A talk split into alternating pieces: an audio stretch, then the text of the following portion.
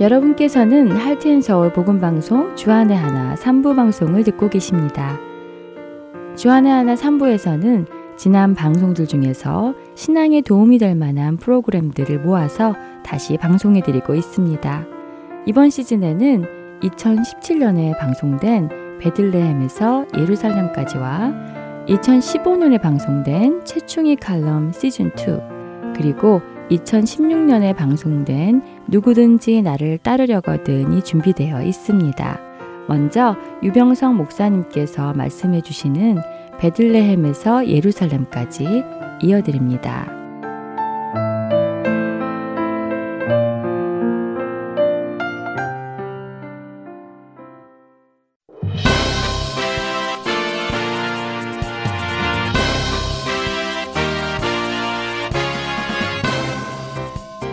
청취자 여러분 안녕하십니까? 베들레헴에서 예루살렘까지 진행의 유병성 목사입니다. 지난 시간에 드디어 다윗은 온 이스라엘의 왕이 되었습니다. 다윗은 사무엘 선지자에게 왕으로 기름 부음 받은 후 온 이스라엘의 왕으로 등극하기까지는 온갖 위험과 고난의 과정을 겪어야만 했습니다. 이 긴 과정에서 사무엘서 저자는 항상 강조했던 것이 합법적이면서 평화적 왕권 이양이었습니다. 사무엘이 다윗을 기름 부을 당시에는 이스라엘의 초대 왕인 사울이 여전히 통치하고 있었을 때였죠. 그러니 다윗이 왕이 되려면 사울이 없어지거나 아니면 제거되어야만 했었습니다. 자칫 폭력이 개입되기 쉬운 상황이지만 다윗은 이 방법을 사용하지 않았습니다. 다윗의 방법을 알 수 있는 좋은 표본이 골리앗과의 첫 전투입니다. 골리앗은 창과 칼을 들고 나오지만 다윗은 그런 무기가 아니라 여호와의 전쟁이라는 믿음을 무기로 들고 나아갔기 때문이죠. 이후에 사울을 피해 방랑 생활을 할 때에도 노부의 아히멜렉으로부터 골리앗의 칼을 받았습니다. 승리의 상징을 취했다는 상징적 의미 말고는 특별히 이 칼을 어디에서 사용했는지 알 수는 없습니다. 오히려 사용하지 않았을 가능성이 더 큽니다. 어쩌면 가두왕 아기스에게 처음으로 갔을 때 그들에게 줬거나 빼앗겼을 수 있습니다. 왜냐하면 다윗은 폭력을 의지하지 않기 때문에 이 칼을 특별히 사용할 때가 없었기 때문입니다. 아둘람에서 다윗을 따르는 무리들은 모두 다윗과 같이 환란당한 자, 빚진 자, 마음이 원통한 자들이었습니다. 이후 엔게디에서도 사울을 죽일 수 있었고 십광야에서도 그럴 수 있는 기회가 있었지만 다윗은 사울에게 폭력을 가하지 않았습니다. 가두왕 아기스의 비호 아래 시글락에서 생활할 때에도 여호와의 전쟁 방법으로 아말렉을 공격했습니다. 사울 왕이 죽은 후에 헤브론으로 거주지를 옮겼고 그곳에서 유다 사람들로부터 유다의 왕으로 기름 부음을 받았습니다. 다윗이 관여하지 않았던 두 건의 살인 사건으로 사울의 집은 완전히 몰락하게 됩니다. 이스라엘의 모든 장로들이 헤브론에 있는 다윗에게로 와서 온 이스라엘의 왕으로 삼습니다. 결국 다윗은 평화적 방법으로 온 이스라엘의 왕이 되었던 것이죠. 왕이 된 후 유다 지파가 쫓아내지 못한 여부수족을 몰아내고 예루살렘 성을 점령하여 다윗성이라 이름했습니다. 여기까지가 우리가 달려온 스무 번째까지의 여정이고 전반기 여정이라 할 수 있습니다. 오늘부터는 왕이 된 다윗이 예루살렘을 중심으로 어떤 일생을 살았는지 살펴보는 후반기 여정이 시작됩니다. 다윗이 이스라엘의 왕으로서 제대로 역할하기 위해서는 반드시 넘어야 할 큰 적이 있었습니다. 바로 블레셋입니다. 다윗은 정치적 입지를 넓히기 위해 가두왕 아기스의 비호가 필요한 적이 있었죠. 블레셋의 입장에서는 다윗을 자신들의 봉신으로 생각했을 것입니다. 이제 이스라엘의 왕이 되어서 그들의 봉신 역할을 하지 않겠다고 한다면 반드시 블레셋이 침공할 것입니다. 오늘 21번째 여정은 블레셋과 치룬 두 차례의 큰 전투를 자세하게 살펴보는 것입니다. 첫 번째 전투에서는 블레셋이 왜 올라왔는지 그 이유를 분명하게 제시해 주고 있습니다. 사무엘하 5장 17절 이스라엘이 다윗에게 기름을 부어 이스라엘 왕으로 삼았다 함을 블레셋 사람들이 듣고 블레셋 사람들이 다윗을 찾으러 다 올라오매 다윗이 듣고 요새로 나가니라. 다윗이 온 이스라엘의 왕이 되었다는 이유로 전쟁을 하러 온 것입니다. 블레셋이 공격해온 시점에 대해서 질문을 해보아야 합니다.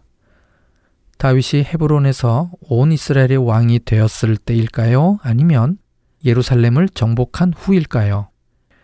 대부분의 학자들의 논쟁이 이 질문에 얽혀 있습니다. 성경을 있는 그대로 평범하게 읽으면 블레셋이 쳐들어온 것은 당연히 다윗이 예루살렘에 있을 때입니다. 하지만 블레셋이 쳐들어온 이유는 다윗이 온 이스라엘의 왕이 되었다는 것입니다. 이 일은 헤브론에서 있었던 일이지요. 그래서 학자들은 사무엘하 5장의 설명이 시간적 순서가 아닌 것으로도 보는 것입니다. 두 번째 중요한 질문은 다윗이 듣고 요새로 나가니라고 되어 있는데 과연 이 요새는 어디일까요? 입니다. 이게 문제가 되는 이유는 나가니라라는 동사 때문입니다. 히브리어로 야라드입니다. 높은 데서 낮은 곳으로 내려간다는 뜻이죠. 히브리어 의미를 그대로 살려서 해석을 하자면 다윗이 높은 데 있다가 낮은 곳으로 내려가서 요새로 들어갔다는 것입니다. 그렇다면 다윗이 예루살렘이 아닌 곳에 있는 요새로 내려간 것으로 해석할 수 있는 여지가 있는 것이죠. 본문에 나오는 요새는 히브리어 메주다를 번역한 것인데 많은 학자들이 이 요새를 아둘람으로 이해합니다. 이분들의 견해로는 다윗의 여정 중에 단순히 요새라고 표현된 곳의 대부분이 이 아둘람을 의미한다고 해석합니다. 위의 이 두 질문에 따라 오늘 블레셋과의 전쟁을 이해하는데 굉장한 차이가 생깁니다. 지금 우리가 진행하는 특별 여행의 특징은 다윗의 일생을 역사지리적으로 접근한다는 것인데요. 이 목적과 취지에 맞게 최근 학설을 종합해서 이 두 문제를 해석해 보겠습니다. 제 개인적으로는 오늘 본문의 내용이 어느 정도 시간적 흐름에 맞추어서 기록되었다고 봅니다. 헤브론에서 온 이스라엘의 장로들과 언약을 체결한 후 왕이 되었습니다. 그리고 예루살렘을 여부스로부터 점령을 한 후 다윗성이라 이름하고 더 요새화했을 것입니다. 다윗은 이 와중에 블레셋에게 더 이상은 봉신의 관계를 갖지 않겠다는 입장을 밝혔을 것입니다. 사무엘하 5장 내의 시간적 흐름의 순서에 따라 각 사건들 사이에 어느 정도의 시간이 흘렀음을 예상한다면 충분히 가능한 상황이 됩니다.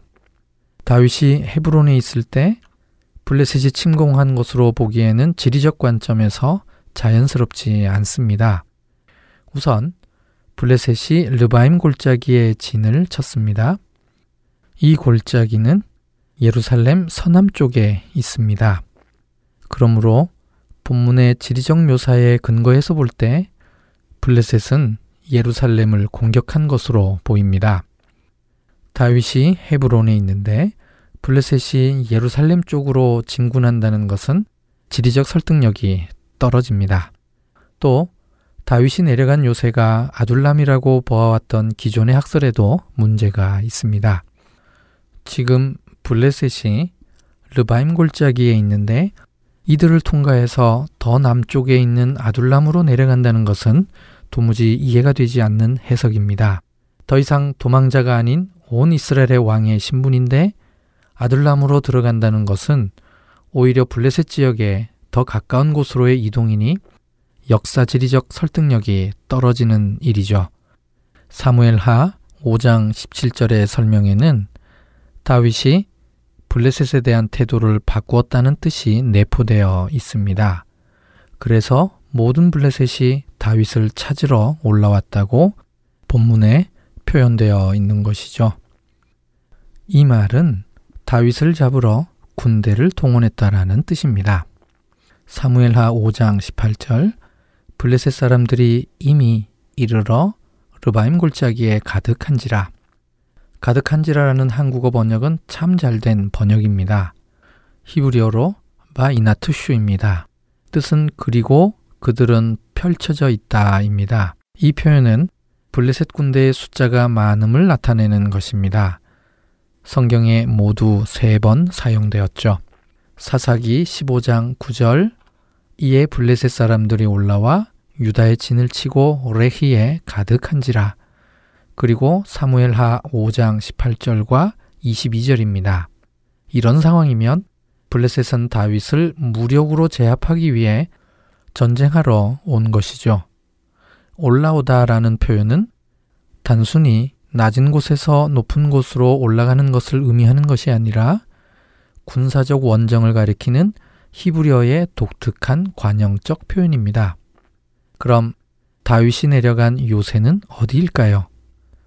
이 대목이 현재 성서 고고학계에서 가장 관심 갖고 있는 부분이죠. 2005년부터 현재까지 다윗성을 대대적으로 발굴하고 있기 때문입니다. 이 발굴의 책임자는 에일란 마자알이라는 히브리 대학 교수님입니다. 유명한 벤자민 마자알 교수의 손녀입니다. 어렸을 때부터 할아버지의 예루살렘 발굴을 쫓아다니면서 항상 사무엘하 5장 17절에 요새로 내려갔다는 구절에 관심을 갖고 있었다고 합니다. 그녀의 발굴 결과에 의하면 이 요새는 다윗성 부분에서 기존의 여부수가 있었던 성 부분을 가리킨다고 해석합니다. 다윗의 궁전은 기존의 여부수 성보다 더 높은 곳에 지어졌기 때문에 블레셋이 쳐들어왔을 때 전시 체제를 유지하기 위해 궁전보다 낮은 곳에 위치한 요새로 내려갔다는 것이죠. 멀리 아둘람까지 내려가는 것이 아니라 다윗성 안에 있는 궁전에서 요새로 내려간 것이죠.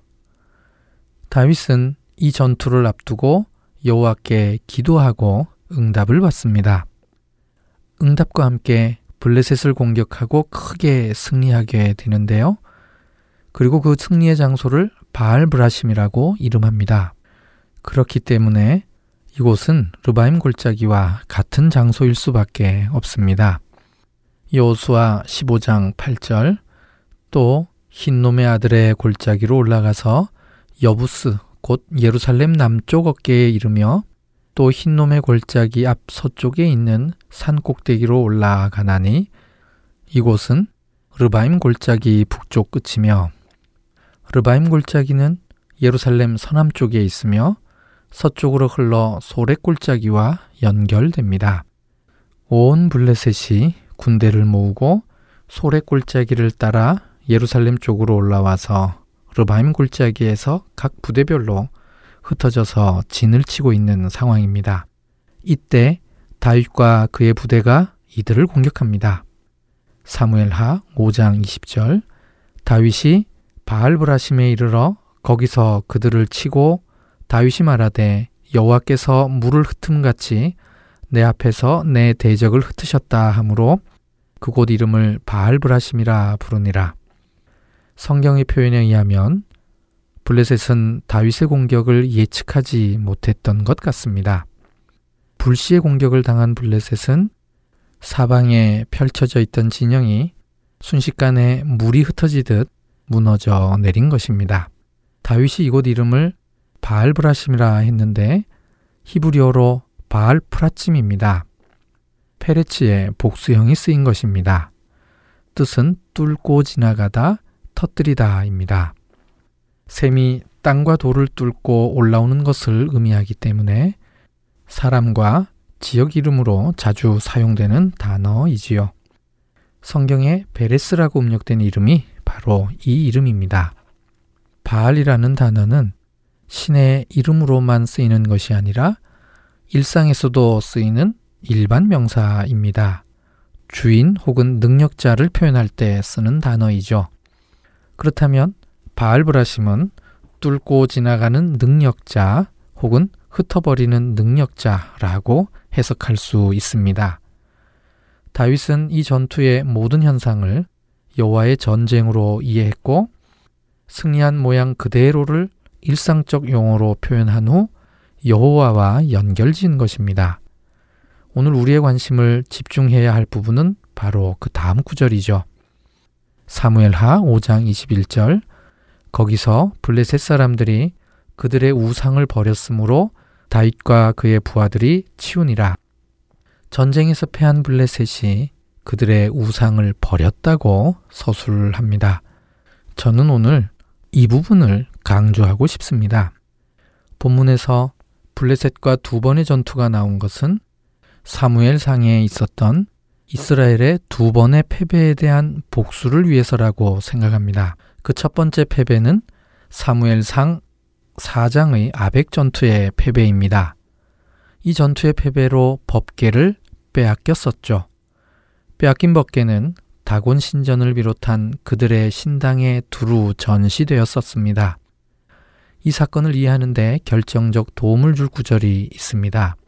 사무엘상 31장 9절 사울의 머리를 베고 그의 갑옷을 벗기고 자기들의 신당과 백성에게 알리기 위하여 그것을 블레셋 사람들의 땅 사방에 보내고 여기에 신당에 사용된 히브리어와 오늘 이들이 버리고 간 우상이 같은 단어입니다.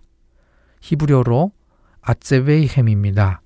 본문에서는 우상, 사무엘상에서는 신당이라고 했는데 사실 같은 단어입니다. 그렇다면 이것은 무엇을 의미할까요? 블레셋 사람들은 자신들의 신을 이곳 바알브라심에 가지고 왔던 것입니다. 그것을 모두 놓고 도망간 것이죠. 그러니 얼마나 굉장한 사건입니까? 그리고 얼마나 통쾌한 복수입니까? 역대상 14장 12절 블레셋 사람이 그들의 우상을 그곳에 버렸으므로 다윗이 명령하여 불에 사르니라. 역대기 저자는 다윗이 이것들을 불살라 버렸다고 합니다. 이제는 두 번째 전쟁으로 넘어가 보겠습니다. 역시 동일한 장소인 르바임 골짜기입니다. 얼마의 시간이 흘렀는지는 모르지만 동일한 장소에서 또 한 번의 큰 전투를 치루어야 하는 상황이 되었습니다. 블레셋이 일전에 당했던 패배를 만회하기 위해서 올라왔을 것입니다.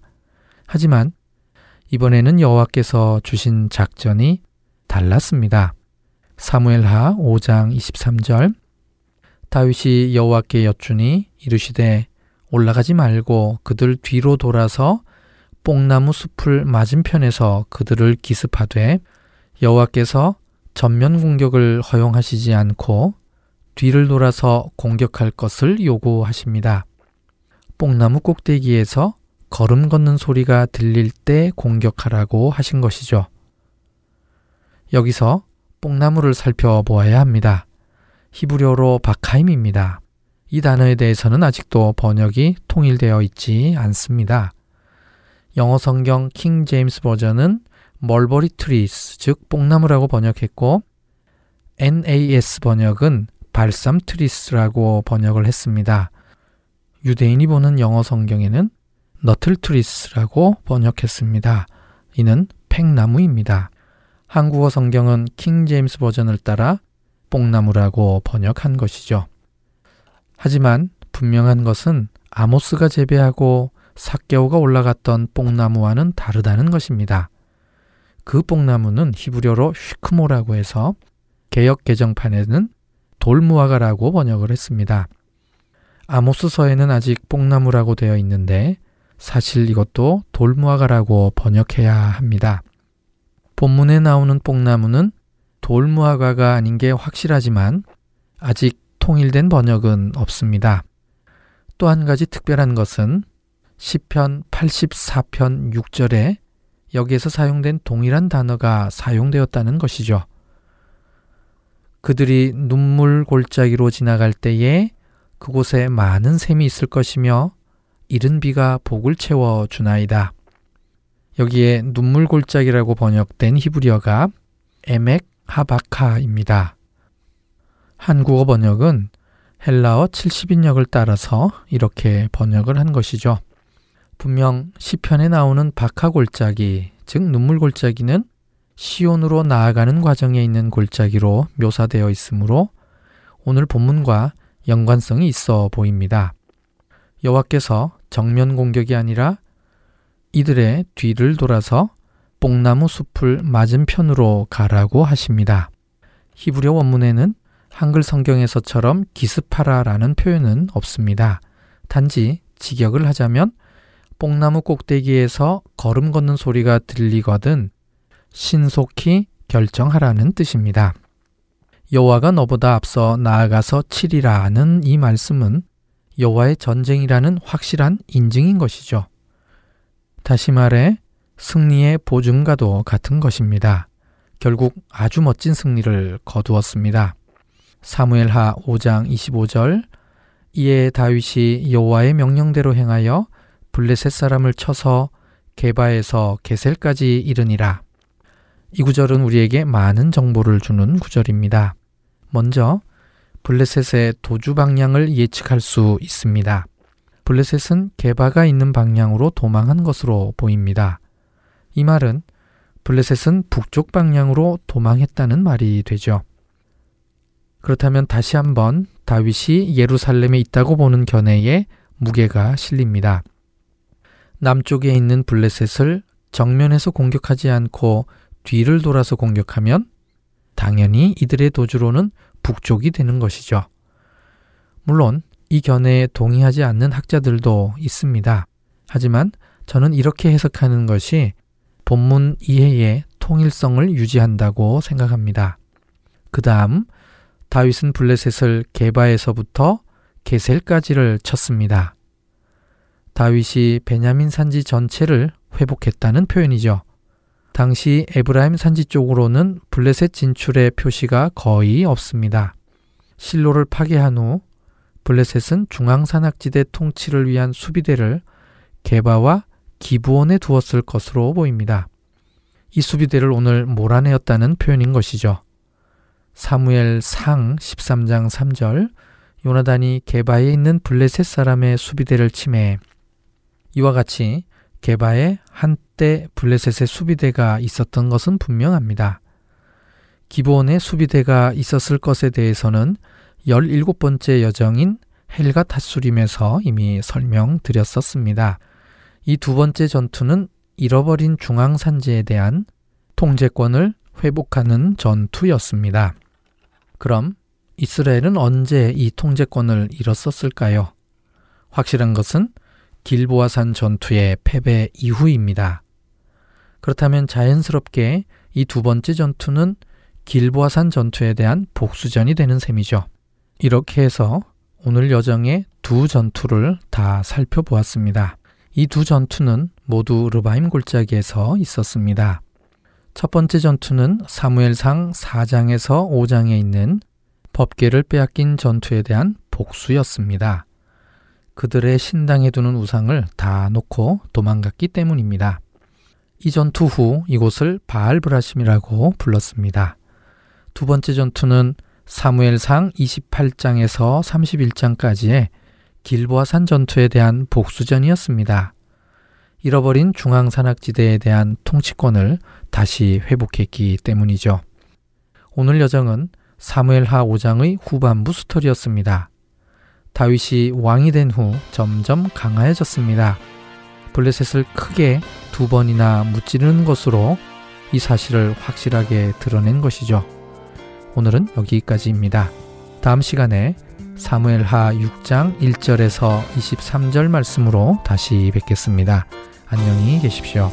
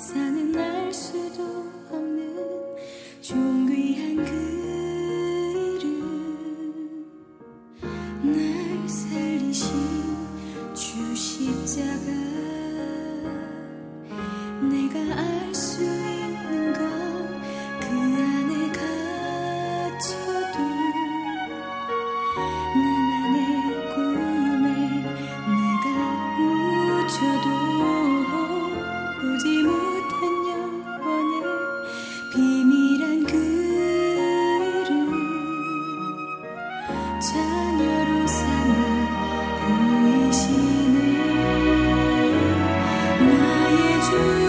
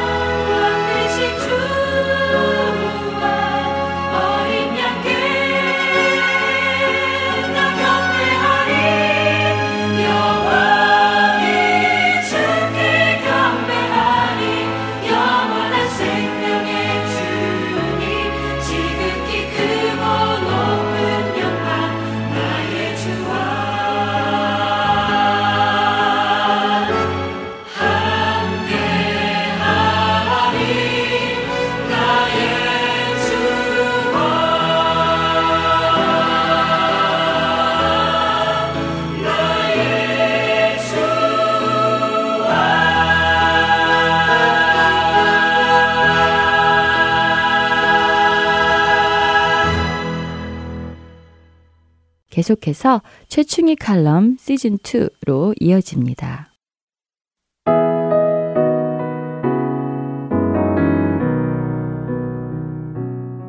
이 세상에서 최충희 칼럼을 가장 많이 듣고 또 제일 많이 사랑하는 애청자 한 분이 계십니다.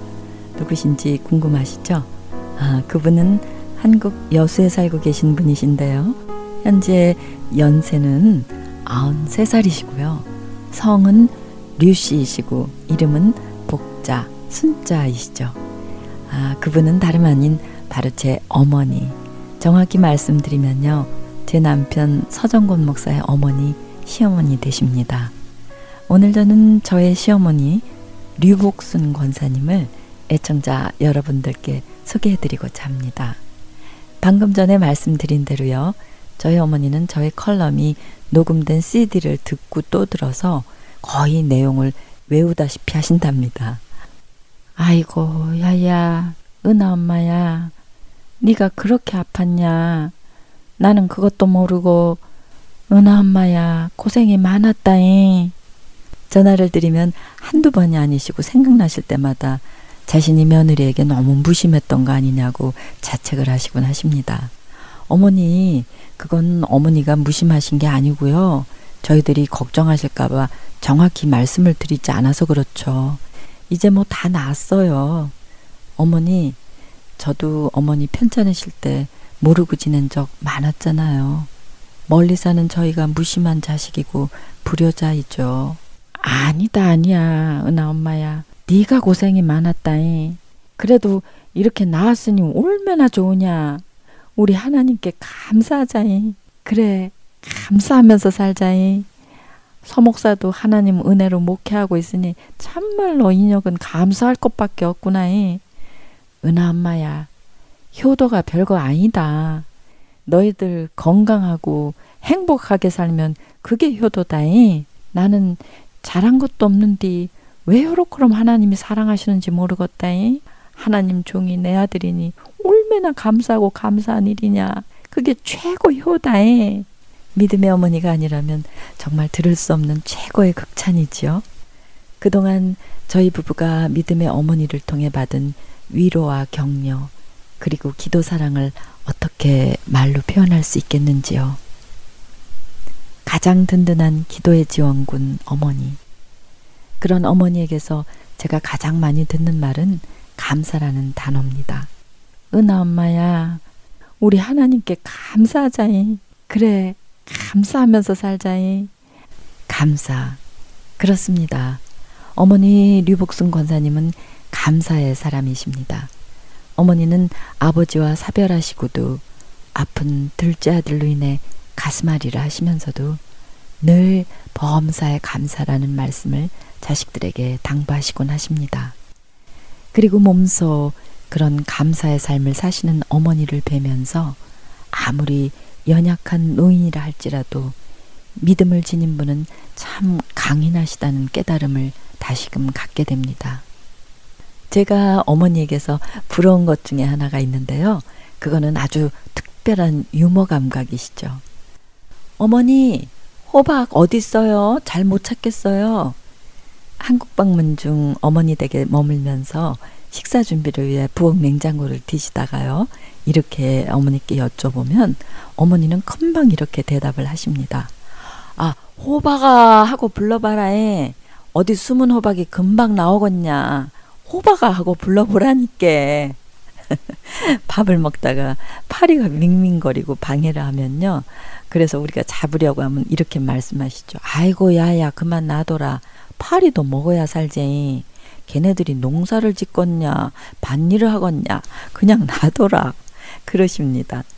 얼마 전 독감으로 병원에 입원해 계셨을 때는요, 전화를 통해 저희들의 근심스러운 목소리를 들으시더니 이렇게 말씀을 하셨어요. 나는 괜찮다. 이제라도 부르시면 더 좋은 나라로 갈 텐데 뭐가 걱정이다냐. 아, 서정건 목사님, 최충희 사모님, 끝까지 하나님 잘 믿고 충성된 종이 되시기를 바랍니다. 병상에서도 어머니는 여전히 유머를 잃지 않으시고요. 웃음을 머금으신 목소리로 자식들의 행복을 기원하고 계셨죠. 지난해까지만 해도 목소리가 청청하시고 허리가 꼿꼿하셔서요. 아가씨라는 별명을 지니고 계신 어머니셨어요.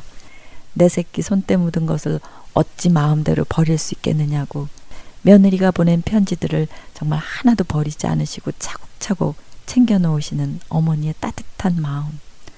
한국 방문 때마다 흘려놓고 온 손수건이나 양말 한 짝도 버리지 못하시고 보고 또 보시는 정 많으신 어머니. 밥을 그릇에 담으시면서 마치 자식들 머리 위에 손을 얹으시듯 밥그릇을 두 손으로 쌓아내시고 축복 기도를 하시는 어머니. 그런 저의 시어머니는 저의 신앙의 선배요. 극률과 사랑의 품성으로 제 삶의 본이 되시는 그런 분이십니다.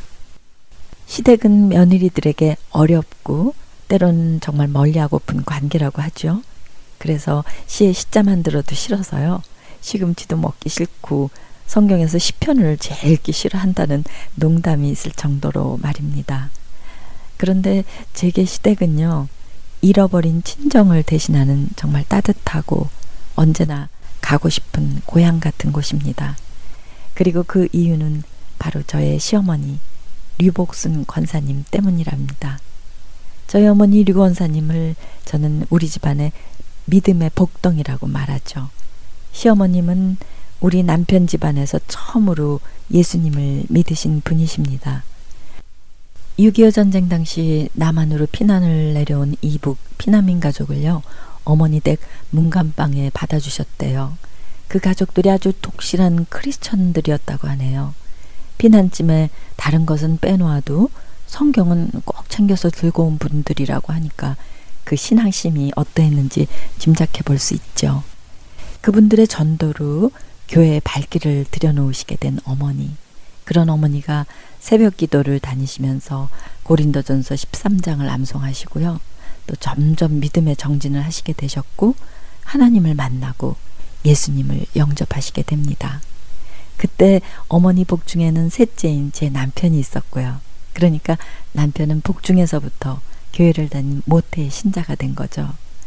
그렇게 예수님을 믿게 되신 어머니에게 그리 평탄치 않은 신앙생활이 시작됩니다. 지금은 하나님 품에 계신 저희 시아버님은 교육에 관련된 공직에 계셨던 분이셨는데요. 성격이 반듯하시고 정직하신 분이셨어요. 본인이 너무 깔끔하고 허점 없이 사시다 보니까 무엇을 의지하고 믿는다는 것이 그리고 자신이 죄인임을 시인하는 일들이 쉽지만은 않으셨겠죠. 그래서 어머니가 교회를 다니시는 걸 나서서 반대는 안 하셨지만 그리 달가워하시지도 않으셨습니다. 어머니는 어려운 남편 삼시세끼 식사를 제때 차려드려야 했고요. 주일에는 예배가 끝나기가 무섭게 집으로 달려오셔야 했죠. 혹시라도 늦으면 때로 밥상에 엎어지는 때가 있었다는 게 제 남편의 증언이 있으니 어머니의 신앙생활이 얼마나 조심스럽고 부자유스러웠는지 짐작해 볼 수가 있습니다. 어머니는 그런 와중에서도 정말 진실하게 열심히 신앙생활을 하셔서 자녀들을 주일학교에 보내셨고요. 친인척 형제분들을 한 분 한 분 전도하기 시작하셨습니다. 어머니의 부모님은 물론 동생들을 전도해서요. 모두가 믿는 반려자를 만났고요. 하나 있는 시아버님의 여동생 신우이 가족까지 전도를 해서 온 가족이 예수님을 믿고 시 고모부님은요. 아주 신실하신 장로님이 되셨죠. 어머니 고향에 사시는 먼 친척벌이 되시는 분은 어머니의 전화를 통해 전도를 받고요. 교회를 나가게 되셨는데요. 가보니까 교회가 돈을 걷어서 부담이 돼서 못 나가겠다고 하셨답니다.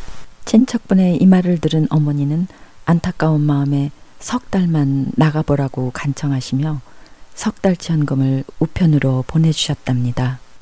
그리고 그 이후 어머니의 친척분은 교회에 나가 예수님을 믿고 하나님의 자녀가 되셨습니다. 제가 결혼했을 당시에는 아버님만 빼고요. 그 수많은 친인척들이 거의 모두 교회 다니고 계셨으니까 어머니의 영향력이 정말 얼마나 컸는지 그리고 어머니를 축복의 통로로 사용하신 하나님의 기이하신 구원의 손길이 어떠하셨는지 정말 상상만 해도 가슴이 벅차오르는 일입니다. 어머니는 매일 새벽마다 교회와 이웃들을 위해 그리고 오남 일녀 자녀들과 손자 손녀들의 이름을 하나하나 부르시며 기도하시죠. 저는 기도하시는 어머니의 눈물 젖은 가늘고 떨리는 그 목소리를 결코 잊을 수 없을 것 같습니다. 시부모님 하면요. 시간이 지나도 제가 잊지 못할 한 장면이 있어요. 눈이 펑펑 내리는 추운 겨울날이었죠. 어머니 아버지께서 저를 가운데 두고 팔을 부축하며 얼음길을 조심조심 걸어가는 장면입니다. 그해 겨울 저 혼자 한국을 방문해서 시부모님을 뵈러 간 적이 있었습니다. 그런데 마침 독감에 제가 몸살까지 겹쳐버리는 바람에 방문한 첫날부터 열이 펄펄 나는 몸으로 몸져 눕게 되고 말았습니다. 나이 드신 시부모님을 잠시라도 모시고 공경하겠다고 나선 고국 방문이었는데 첫날부터 들어누워 버렸으니 제 심정은 정말 착잡하고 몸둘 바를 모를 정도로 죄송했죠. 죄송해서 어쩌느냐고 말하는 저에게 어머니는 이렇게 말씀하셨어요. 은하 엄마야, 그런 말 말하라이. 나는 오히려 네가 참말로 고맙다이. 네가 우리들 편히 생각해 주니까 참았던 병이 여기서 나는 기야. 나는 니만 생각하면 마음이 왠지 짠해지더라이. 남편 내조하느라고 교회에서 사모 역할 하느라고 그동안 참말로 수고 많았다이. 아무 걱정 말고 이 우리 있는 데서 몸도 맘도 편히 쉬다 가라. 알았지? 저는 어머니의 그 말씀을 듣는 순간 가슴이 뜨거워지고 눈물이 솟아서 정말 어쩔 줄 몰랐습니다. 자꾸 여린 여인의 마음이 참 넓고도 크구나 하는 감동이 있었기 때문이었죠. 그렇게 저는 연로하신 시부모님이 양쪽에서 부축해 주시는 호사를 누리면서요. 동네 병원을 다녔더랬습니다. 떠나는 날 저는 눈이 퉁퉁 붓도록 울고 말았죠. 아이고 야야 시부모랑 헤어지면서 그렇게 우는 며느리는 너밖에 없을 거다잉. 그만 울어라 은하 엄마야. 그렇게 말씀하시는 어머니의 목소리도 눈물에 잠겨 있었습니다. 어머니, 저는 그런 어머니가 그리워서요. 미국에 온 초기에는 어머니를 그리워하며 눈물 지은 적이 종종 있었습니다. 어머니, 나의 시어머니. 저는 믿음의 여인인 우리 시어머니가 정말 자랑스럽습니다. 제가 어머니가 자랑스럽다고 칭찬을 해드리면 어머니는 평생 부엌대기로 늙은 자신이 뭐가 자랑스럽냐고 부끄러워하시죠. 그러나 저는 시어머니 유권사님만큼 하늘 복을 받고 그 복을 나누는 삶을 사신 분도 드물다는 생각을 하고 있어요. 어머니는 우리 집안의 믿음의 통로고요. 하나님의 사랑과 은혜를 많은 이웃들에게 전한 하늘복을 유통하는 자로서의 삶을 살아오신 분이시죠. 이름 없고 연약한 한 여인을 통해 하나님께서는 놀라운 구원 역사를 이루어 가셨습니다.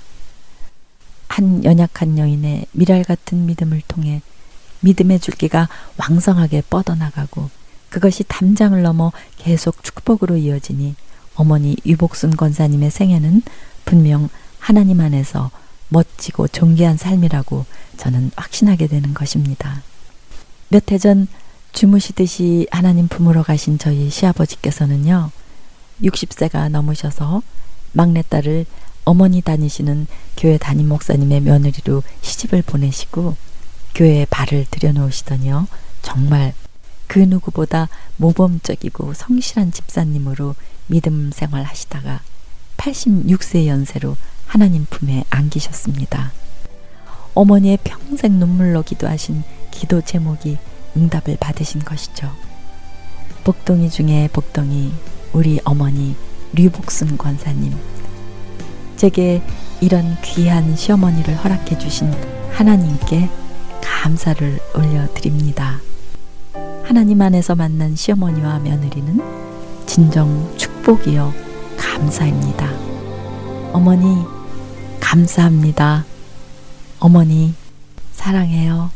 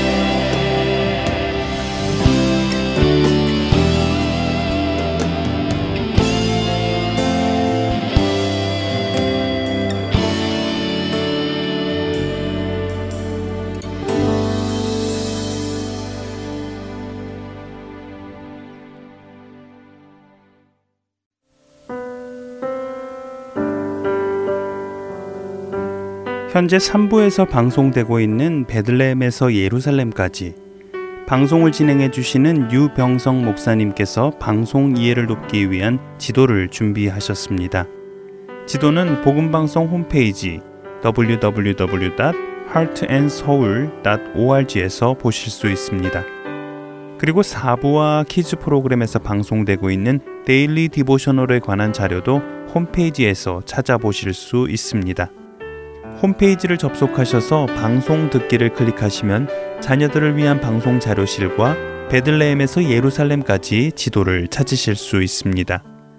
홈페이지를 이용하실 때 불편하신 점이 있으시거나 궁금한 점이 있으신 분은 사무실로 연락 주시기 바랍니다. 사무실 전화번호 602-866-8999입니다.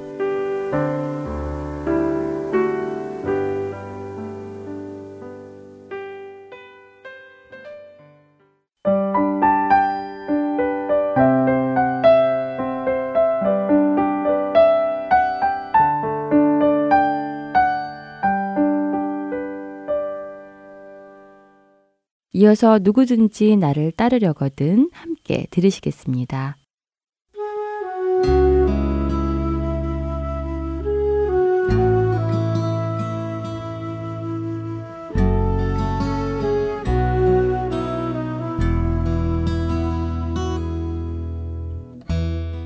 여러분 안녕하세요. 누구든지 나를 따르려거든 진행의 강승규입니다.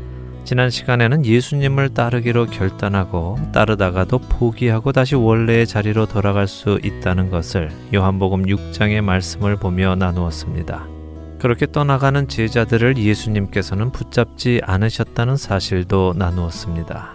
그리고 그렇게 떠나가는 제자들을 보시며 남아있는 제자들을 향해 너희도 가려느냐라고 물으시는 예수님의 그 물음에 여러분은 어떻게 대답하실 것인지 여쭈어 보았습니다. 한 주간 예수님의 그 질문에 대한 답을 생각해 보셨는지요? 베드로의 대답처럼 주여 생명의 말씀이 주께 있사오니 우리가 누구에게로 가오리이까라는 대답이 나오셨기를 소망합니다. 그렇습니다. 예수님 외에는 생명이 없습니다. 우리는 다른 어느 곳에서도 생명을 얻을 수 없습니다. 요한복음 8장에서 예수님은 자신을 믿는 유대인들을 향해 이렇게 말씀하십니다. 31절입니다. 그러므로 예수께서 자기를 믿은 유대인들에게 이르시되 너희가 내 말에 거하면 참으로 내 제자가 되고 예수님의 참된 제자가 되기 위해서는 어떻게 해야 한다고 말씀하십니까? 그렇습니다. 예수님의 말씀에 거하면 예수님의 참된 제자가 된다고 말씀하십니다. 그렇다면 예수님의 말씀에 거한다는 것의 의미는 무엇일까요? 어떻게 하는 것이 말씀에 거하는 것일까요? 거한다는 의미의 헬라어 메노는 머물다, 남아있다라는 의미를 가진 단어입니다. 어디에 머물러 있다는 것은 다른 사람들에게도 보인다는 것을 의미합니다. 예를 들어 사람들은 다 걸음을 옮기는데 머물러 있는 사람은 걸음을 옮기지 않기 때문에 다른 사람들의 눈에 띕니다.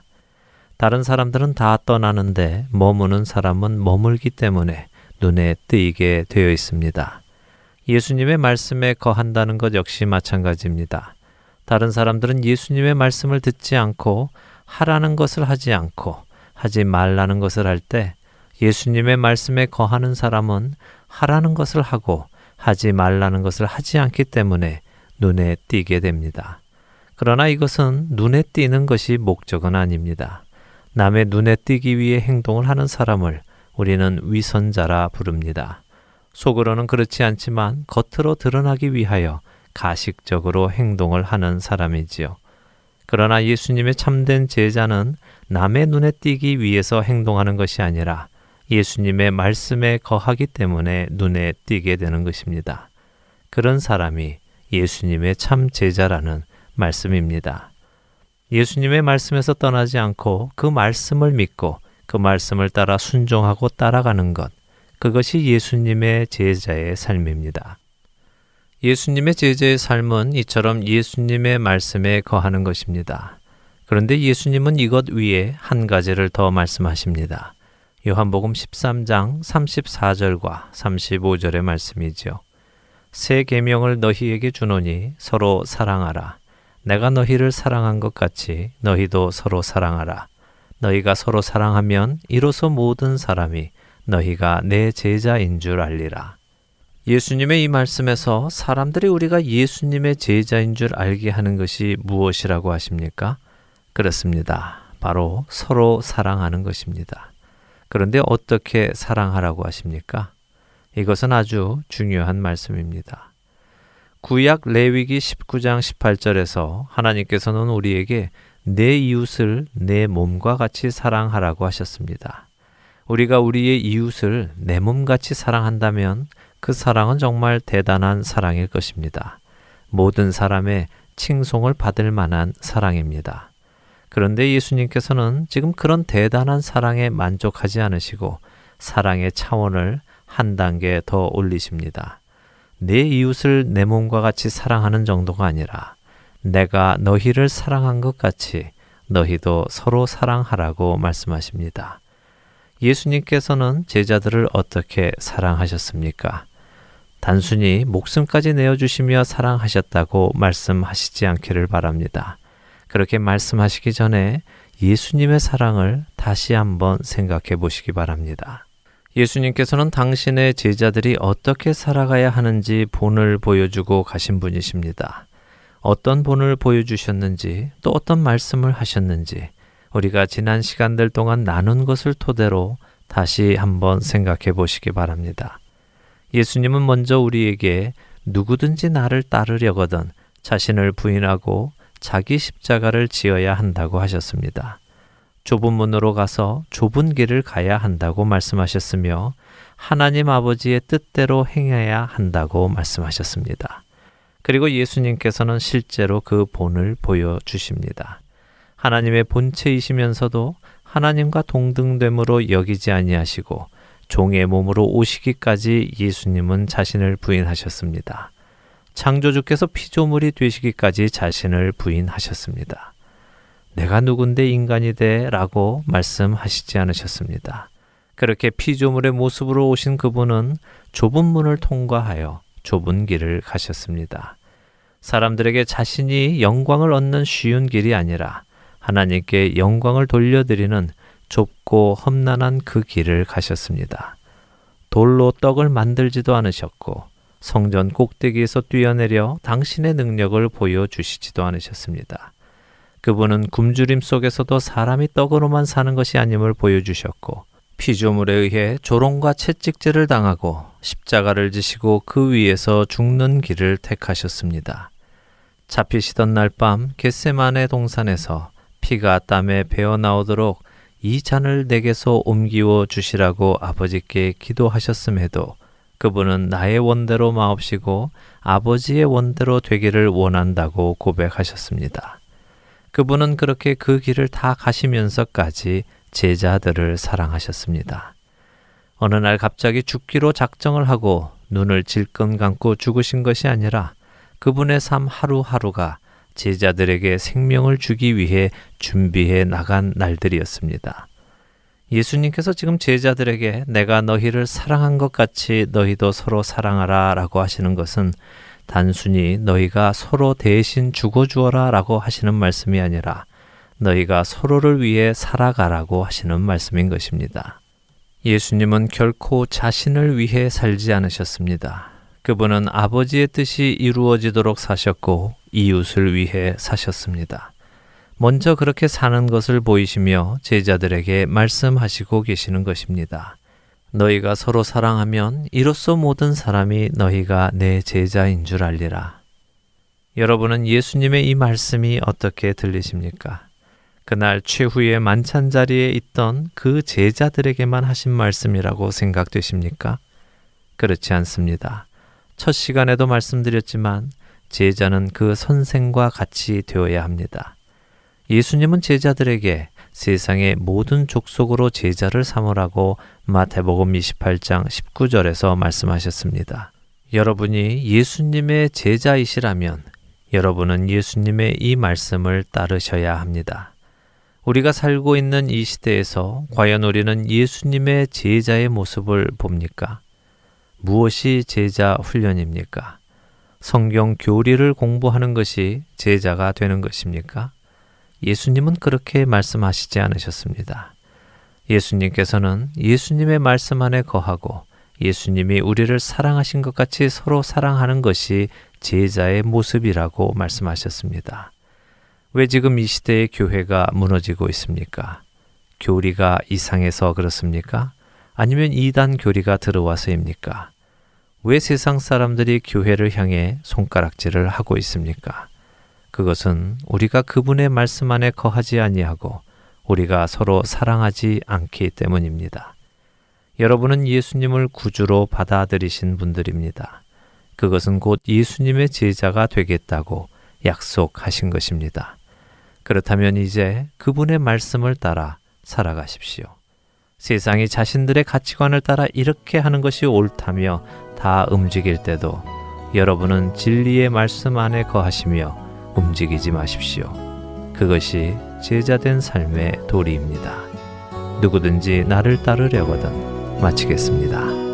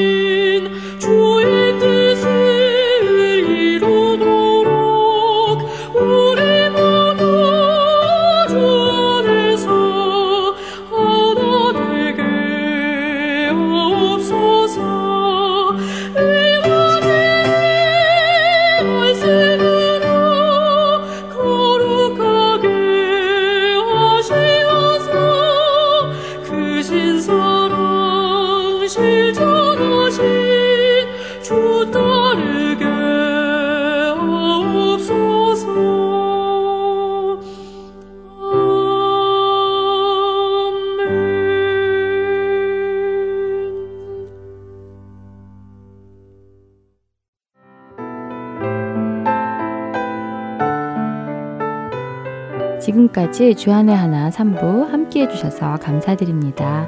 방송들을 더 듣고 싶으신 분들은 홈페이지 www.heartandsoul.org에서 특별 방송을 클릭하셔서 들으실 수 있습니다.